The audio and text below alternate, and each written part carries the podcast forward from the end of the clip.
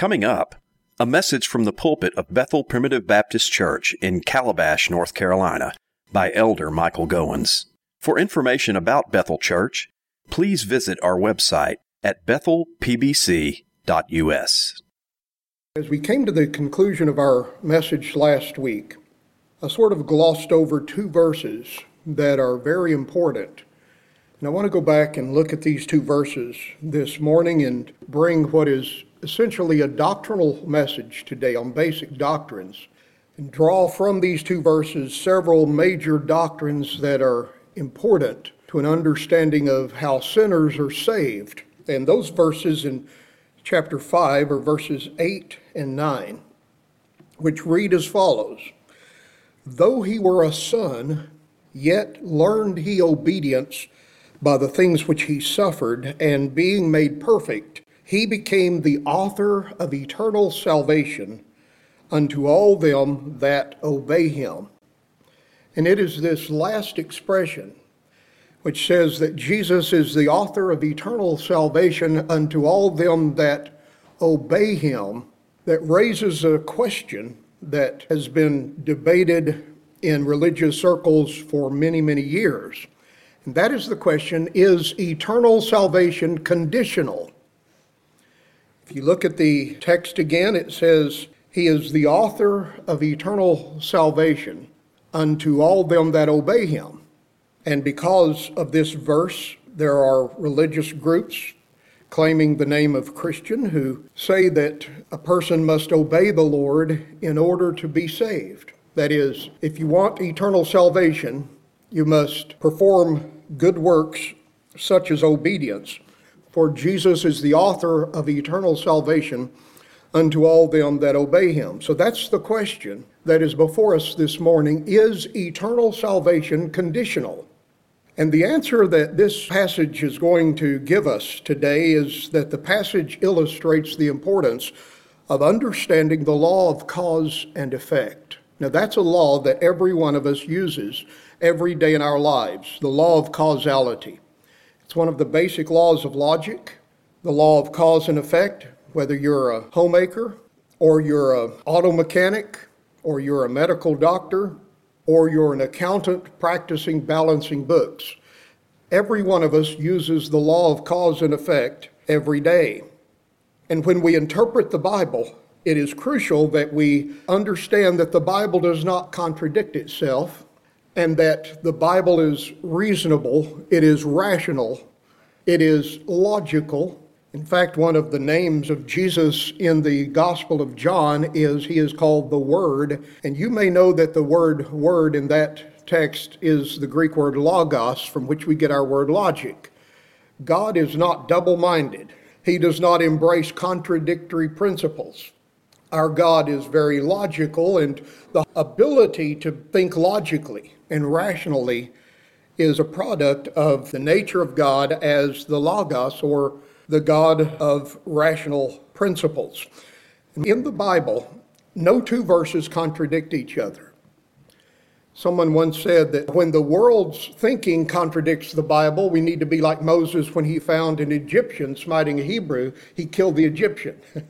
Let God be true and every man a liar. But when two verses in the Bible seem to contradict each other, we need to try to reconcile them. For the contradiction is not in the Word of God, but in our understanding. For God is not contradictory, He doesn't contradict Himself. And understanding the law of cause and effect, this universal law of logic, is a very important key to studying the Bible. Now, every medical doctor when diagnosing a patient uses the law of cause and effect.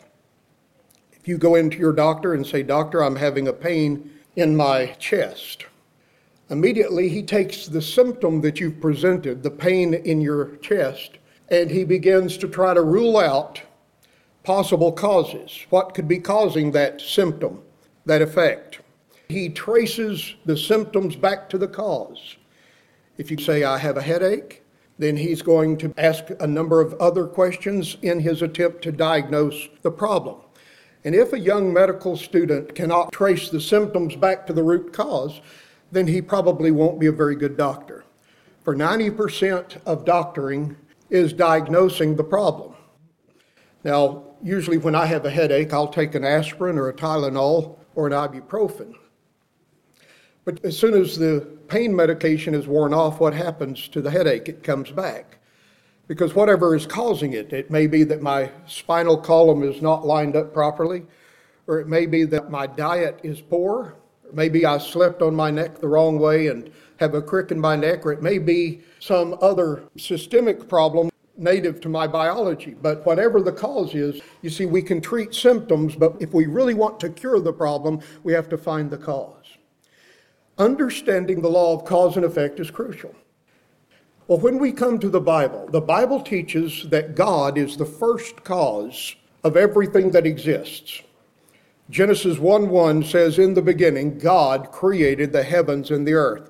And if we don't understand that God is the only eternal being, that is, the only one who didn't have a beginning, and everything else that exists came from Him, then we will be very confused.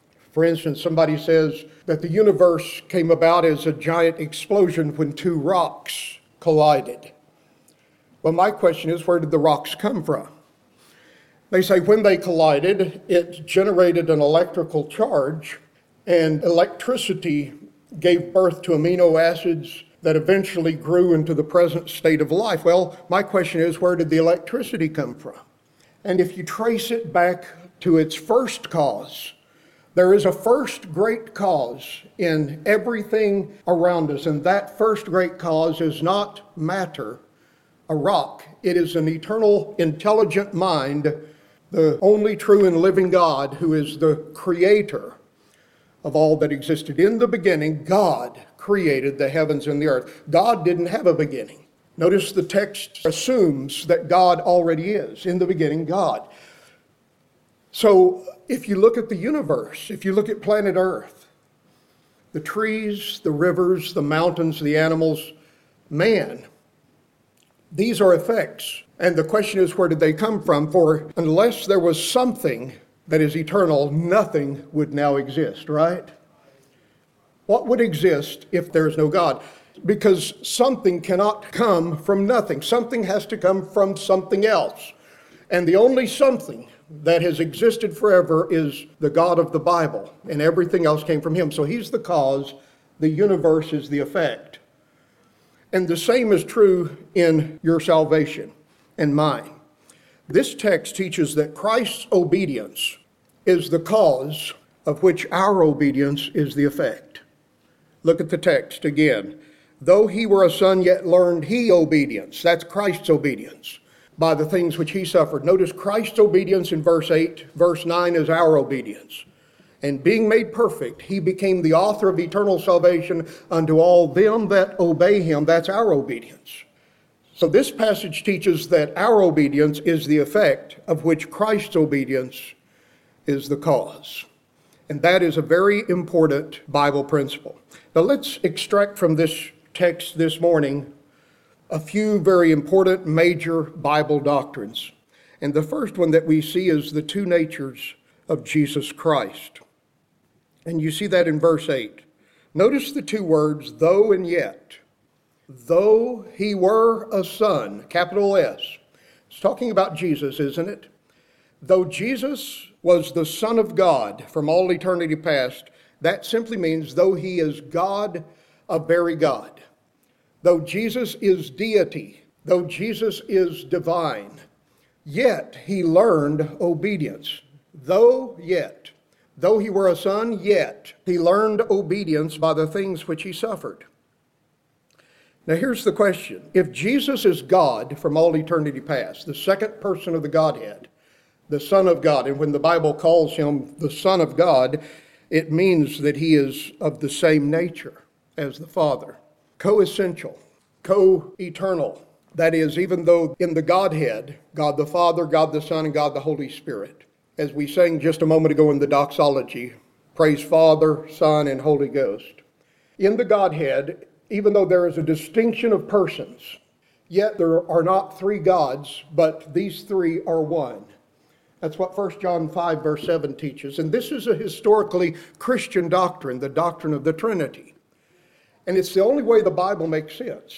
Let us make man in our own image, says Genesis 1:26. Who is the us in the first chapter of the Bible? It's the Trinity, the Godhead. And in the New Testament, when Jesus says, I will pray to the Father, and he will send the Comforter, the Holy Spirit. Do you see the whole Trinity there? The Son offering prayers to the Father in heaven who's going to dispatch the Holy Spirit to come as the enabler, the divine helper to the church. So the doctrine of the Trinity is understood by Christians to be orthodox. That is, orthodoxy is a matter of understanding the tri-personal nature, the Trinitarian nature of God. 1 John 5 7 again, for there are three that bear record in heaven the Father, the Word, and the Holy Ghost, and these three are one. Jesus taught us to baptize in Matthew 28 19 by saying, baptizing them in the name of the Father, and of the Son, and of the Holy Spirit. So the doctrine is crucial because when Jesus was upon this earth and he dies on the cross, has God died? And the answer to that is no. For the Father is still in heaven, but the Son of God, who was with the Father from all eternity past, was sent into this world. Jesus was dispatched from the portals of heaven, and when he came into this world, he assumed a human nature. He took on a nature. Now, he's still God, but now he's added to his divine nature a human nature. That is, he came to take our place. And this doctrine is seen in the idea though he were a son, yet he learned obedience. Here's the question I would ask you this morning Has God ever learned anything? And the answer, of course, is absolutely not. For God is omniscient, He knows everything. There is no searching of his understanding, says Romans chapter 11, verse 32. The Bible says that he knows our thoughts from afar off. There's not a word in our tongue, but what he knows it altogether, Psalm 139. His understanding is infinite, says Psalm 145, verse 17, I think it is. The idea that God could ever learn anything that he didn't know before is utterly absurd and preposterous. So, in what sense then did Jesus, the Son of God, though he were a son, yet he learned some in the sense of his human nature. When he assumed humanity, our Lord Jesus put himself on the same level as us in every respect except for sin.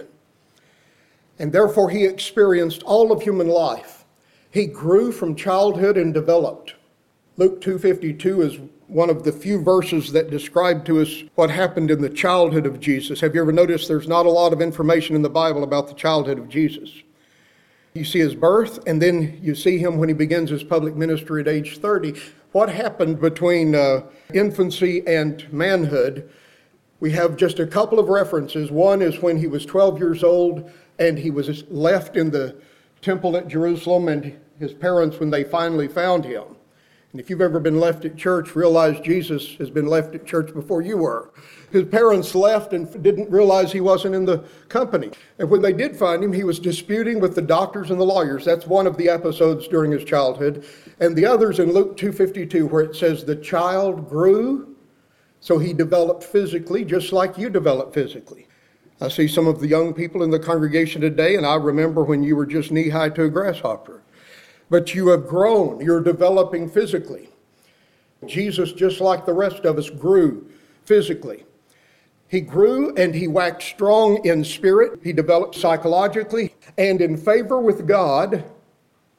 He developed in his relationship with God and with man. So it says he grew physically, he grew psychologically, he grew spiritually, and he grew socially.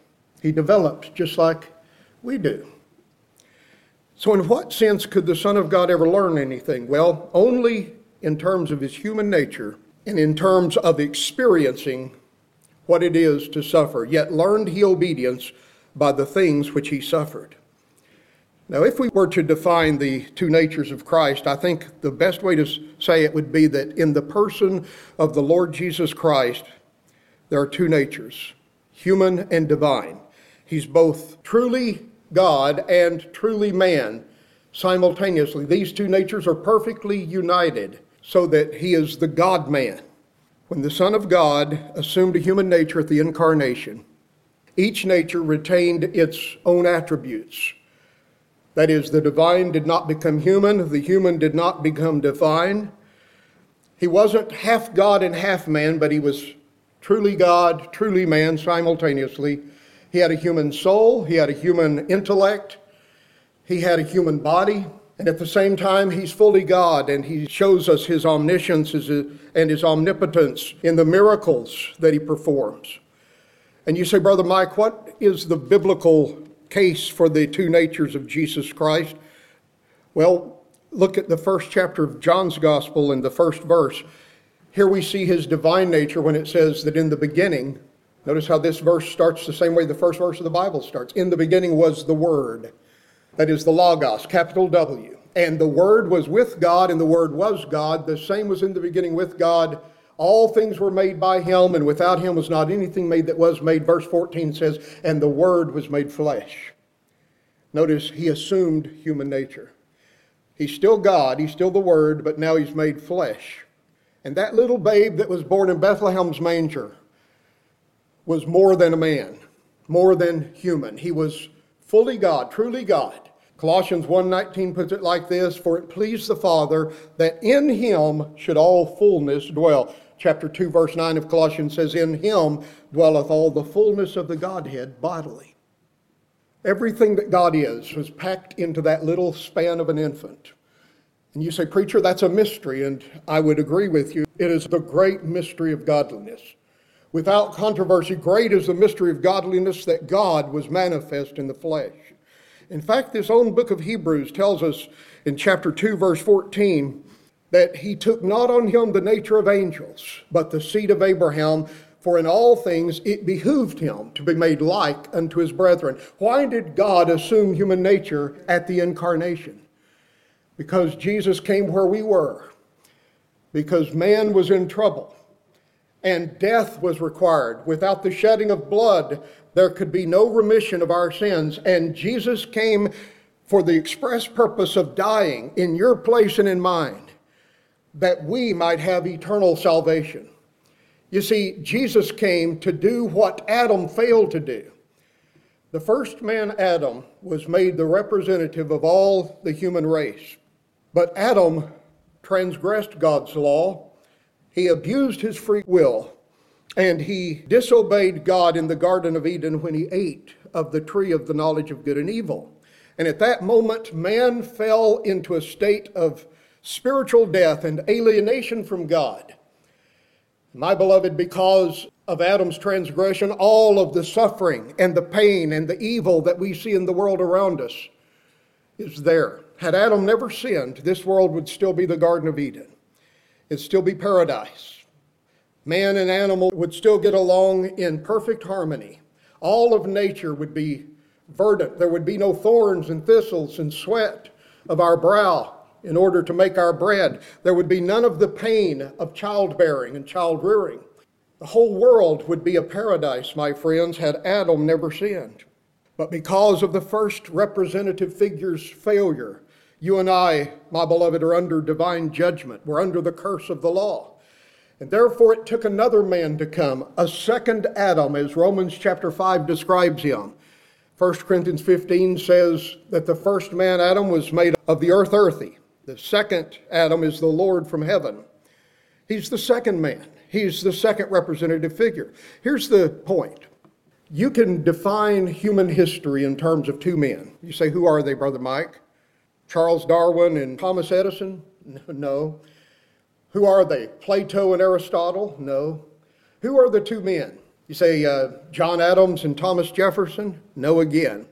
The two men by which you can define human history are the first man, Adam, and the Lord Jesus Christ, who's the second man, the Lord from heaven, because these two men represented their families. The first man, Adam, represented all the human race, all of his posterity.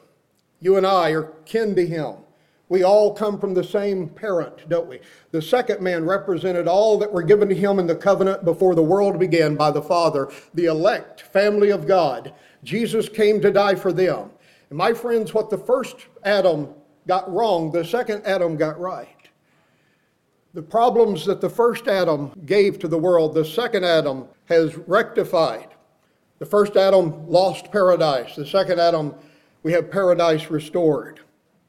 You say, well, Brother Mike, it doesn't look much like paradise today. It will one day when all of the family of God, because of what Jesus Christ has done, are taken to that upper and better world, perfectly conformed to the glorious image of Jesus Christ, my beloved, heaven will be an eternal garden city that makes the Garden of Eden pale in insignificance by comparison.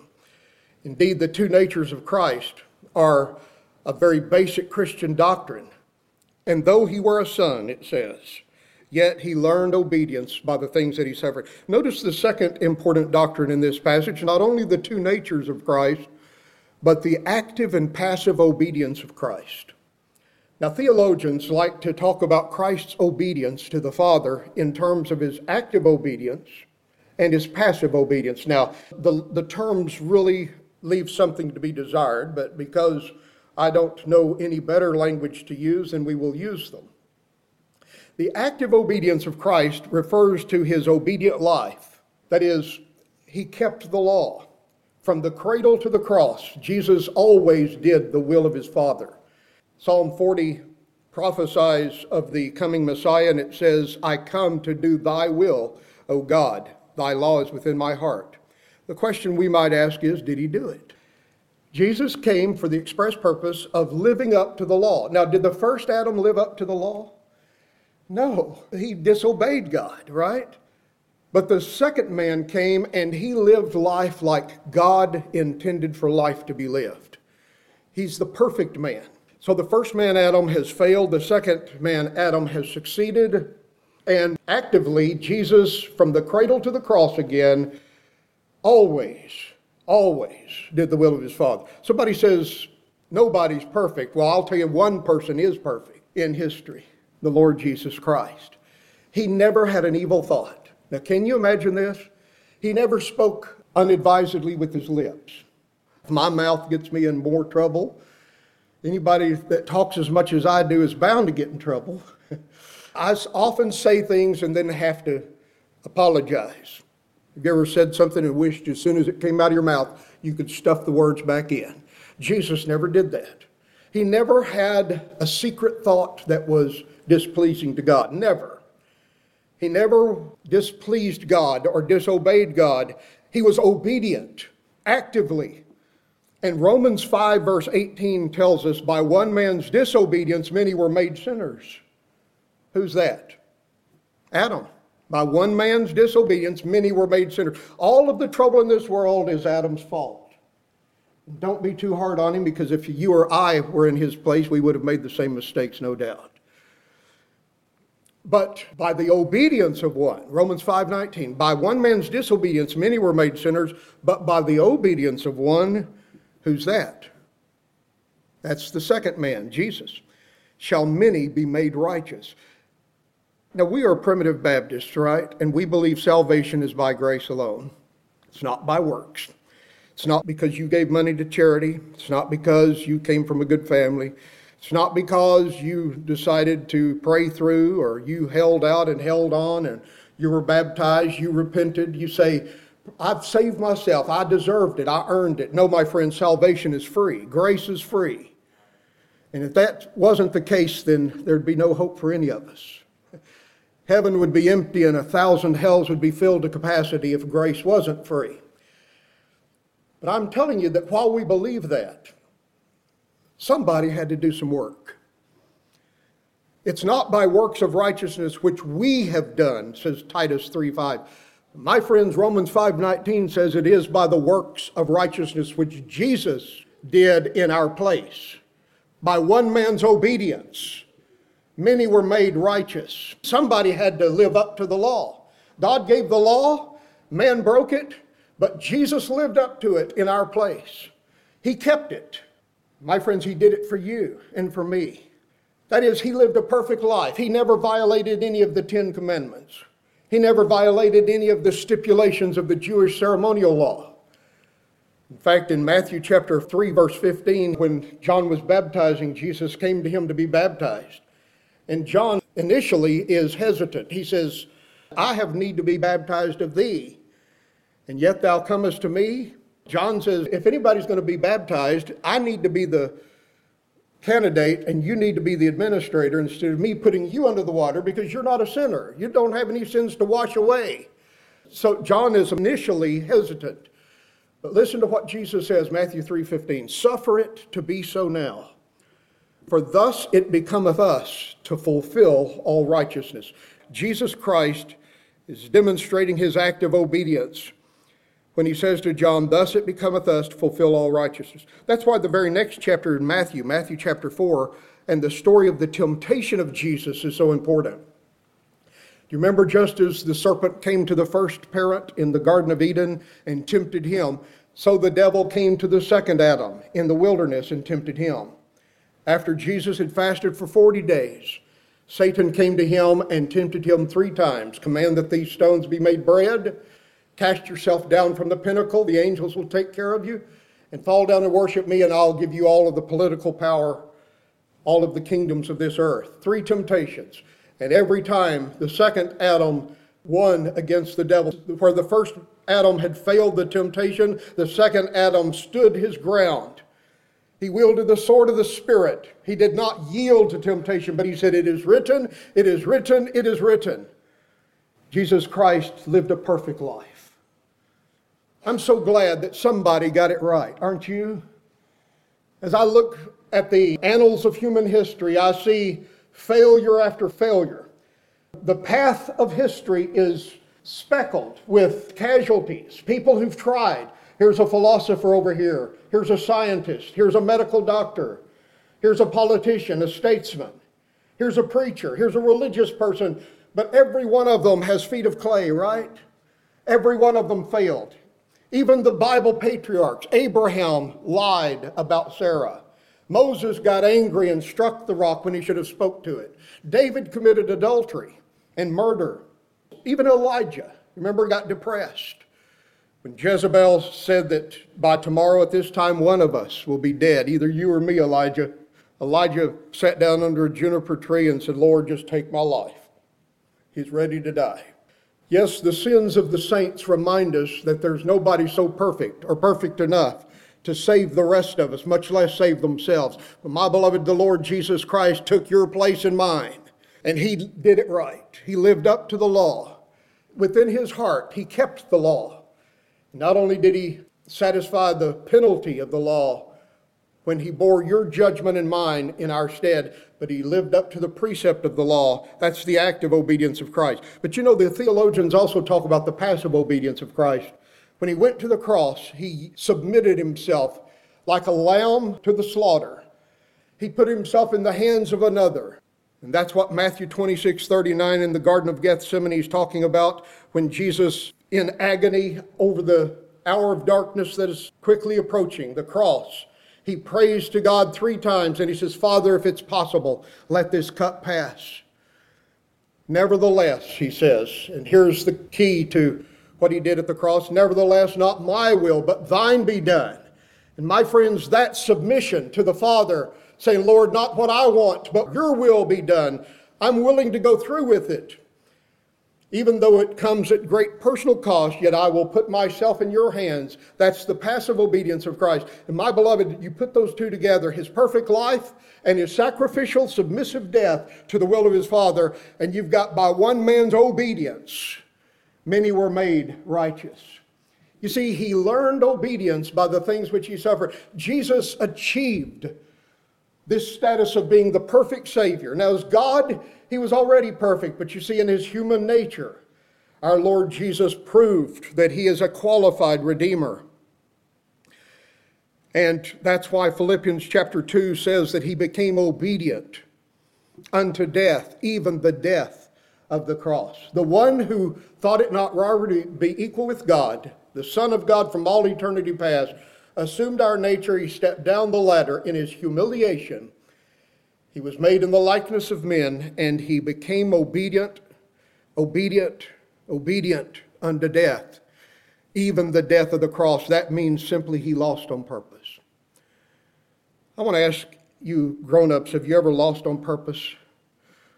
Maybe your son or your daughter, your grandchild said, I'll race you, granddaddy. I'll race you to that tree.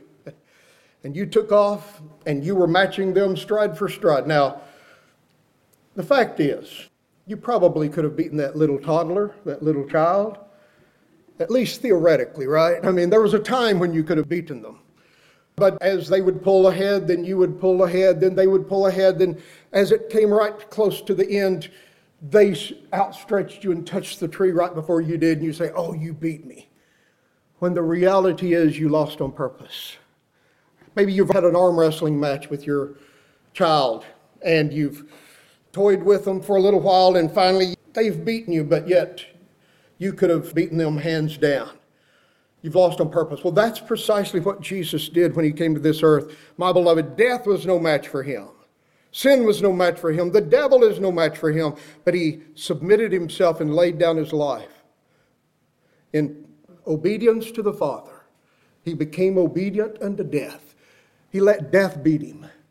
How marvelous is that? What a miracle is the substitutionary sacrifice of Christ so that you and I might be saved. And then that brings us to the doctrine in our text of the finished work of redemption. Notice the word perfect. And being made perfect, says verse 9. That word perfect is the Greek word telos, which means to reach the goal. Now, here's the finish line. That's the goal. Maybe you have a certain level that you aim to achieve. In, at, at work, you've got a special program going on. You said, We need to raise this much money.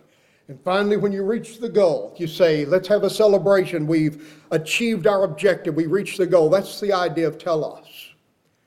We get the word teleology from that. And that's the exact word Jesus used on the cross when he said, It is finished. That is one word in the Greek. Telestomai is what he said. Telestomai. Telos. It means the goal has been accomplished, the objective has been attained. When Jesus died on the cross, he didn't say, Well, I've done my part, now man has to do his. It's still not quite finished. My beloved, when he died on the cross, it was finished. And if it's finished, what remains to be added to it? Can you answer that?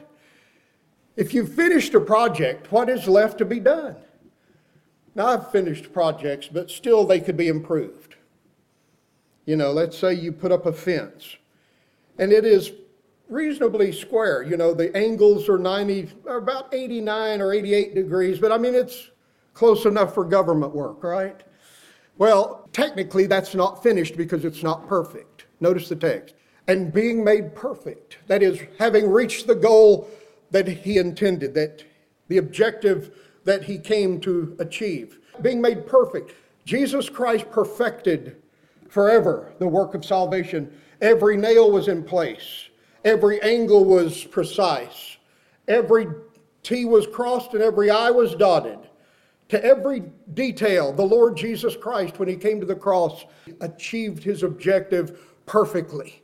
You believe in a successful Savior this morning? Amen and amen. Jesus didn't try but fail. He didn't do his best, but now we've got to take up the slack. I'm telling you, our Lord Jesus Christ is a perfect Redeemer. He came to save his people from their sins, and he did it.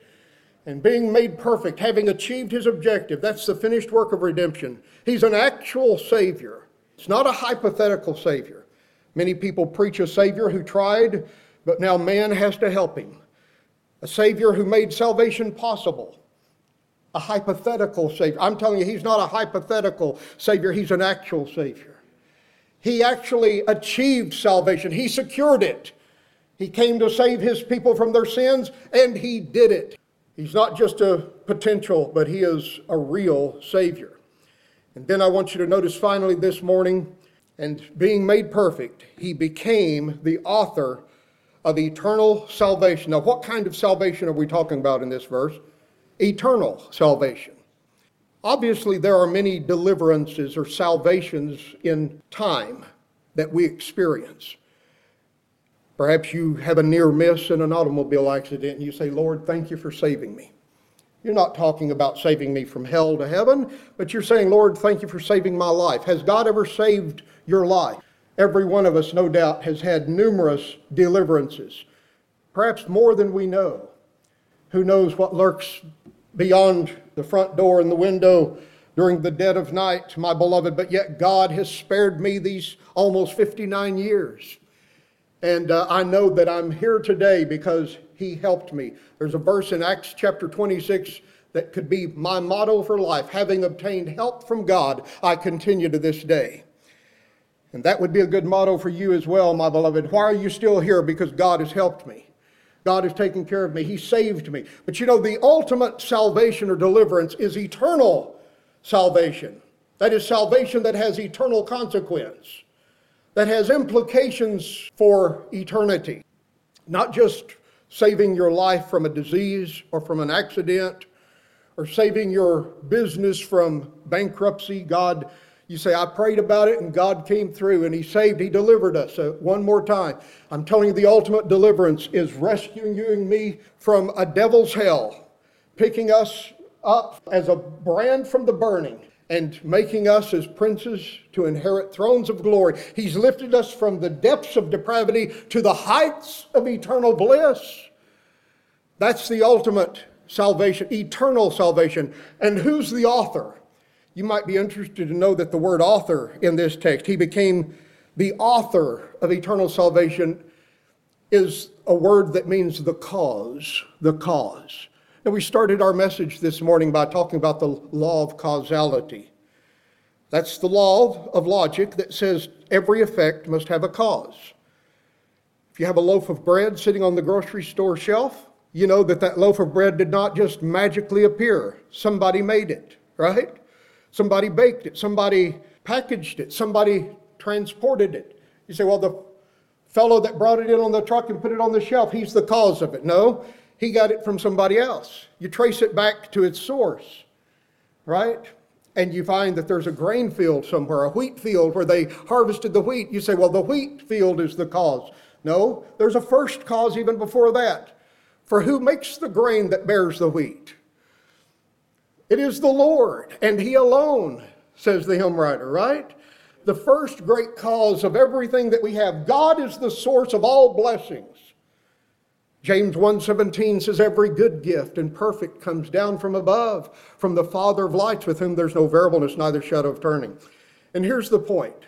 He's the cause, the author of eternal salvation. If you have eternal salvation today, that is if you have eternal life, if your sins have been put away and you have been brought into a vital relationship with Christ, you're a child of God today. You've been forgiven. You've been redeemed. You've been rescued. You've been saved. Where did that salvation come from? You say, well, it came from my obedience. No. Notice the verb tenses in this verse.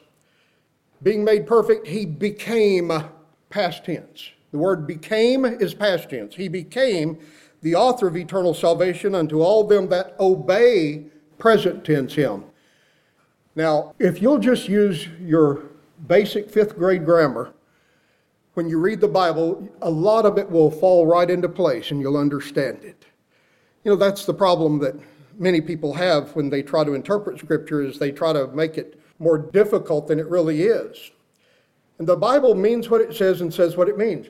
He became, past tense, the cause of eternal salvation through his obedience. He became, he learned obedience and being made perfect, he achieved the objective for which he came, and that meant that he is a successful Savior. He is the cause of eternal salvation unto all them that now obey him. You show me somebody who is living obediently to the Lord right now, I'll show you somebody who gives evidence that the Lord has caused their salvation. What I'm trying to say is your obedience is not the condition or the cause of your salvation. In fact, nothing you or I do can save our souls from hell. We can't save ourselves. You say, well, sinner, if you'll just accept Him, if you'll just believe, if you'll make a decision, all you've got to do is sign this card and you can go to heaven. No, my friends, all of the things that we do are effects of the salvation that he is the cause of. Does that make any sense? I think the best way to explain it may be the words to the hymn that we sing sometimes. Listen to this His love from eternity fixed upon you broke forth and discovered its flame. when each with the cords of his kindness he drew and brought you to love his great name. Why do you love God today? Because he drew you with his cords of love. Oh, had he not pitied the state that you were in, your bosom, his love, ne'er would have felt. You all would have lived, would have died too in your sins, and sunk with the load of your guilt. What was there in you that could merit esteem? Ask yourself that question today. Is there anything good or noteworthy in you or me to attract God's attention? What was there in you to merit esteem or give the Creator delight? 'Twas even so, Father, we ever must sing because it seemed good in thy sight. Now listen to this. 'Twas all of thy grace we were brought to obey. Obedience. What brought you to obey God today? Why do you try to live a godly life? Why do you want to please Him? 'Twas all of your grace we were brought to obey, while others were suffered to go the road which by nature we chose as our way, which leads to the regions of woe. Then give all the glory to His holy name. To Him all the glory belongs. Be yours the high pleasure to sound forth His fame and crown Him in each of your songs. My friends, every one of God's children will obey God passively when they're born again. Just like Lazarus obeyed the voice of the Son of God when Jesus said in John 11, Lazarus come forth, Lazarus came forth. He obeyed. So, my beloved, when the Lord speaks to your heart and mine, and to every object of his love in regeneration, he says in John 5 25, the hour is coming and now is when the dead shall hear the voice of the Son of God, and they that hear shall live. That kind of irresistible grace is an obedience. It's a form of obedience, is it not? Just as when Jesus spoke to the winds and waves on the Sea of Galilee, it says, What manner of man is this that even the winds and the seas obey his voice? The master of the tempest around us can command or even force inanimate nature and it will obey him passively if you please. May I say, every child of grace that he calls effectually into divine life comes forth. They respond below the level of consciousness.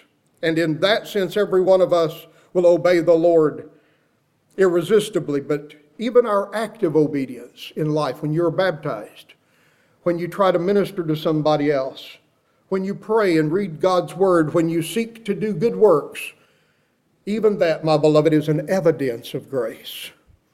1 John 2:29 says, "If you know that he is righteous, you know that everyone that doeth righteousness is born of him." Your deeds of righteousness, your obedience are evidences of a gracious state.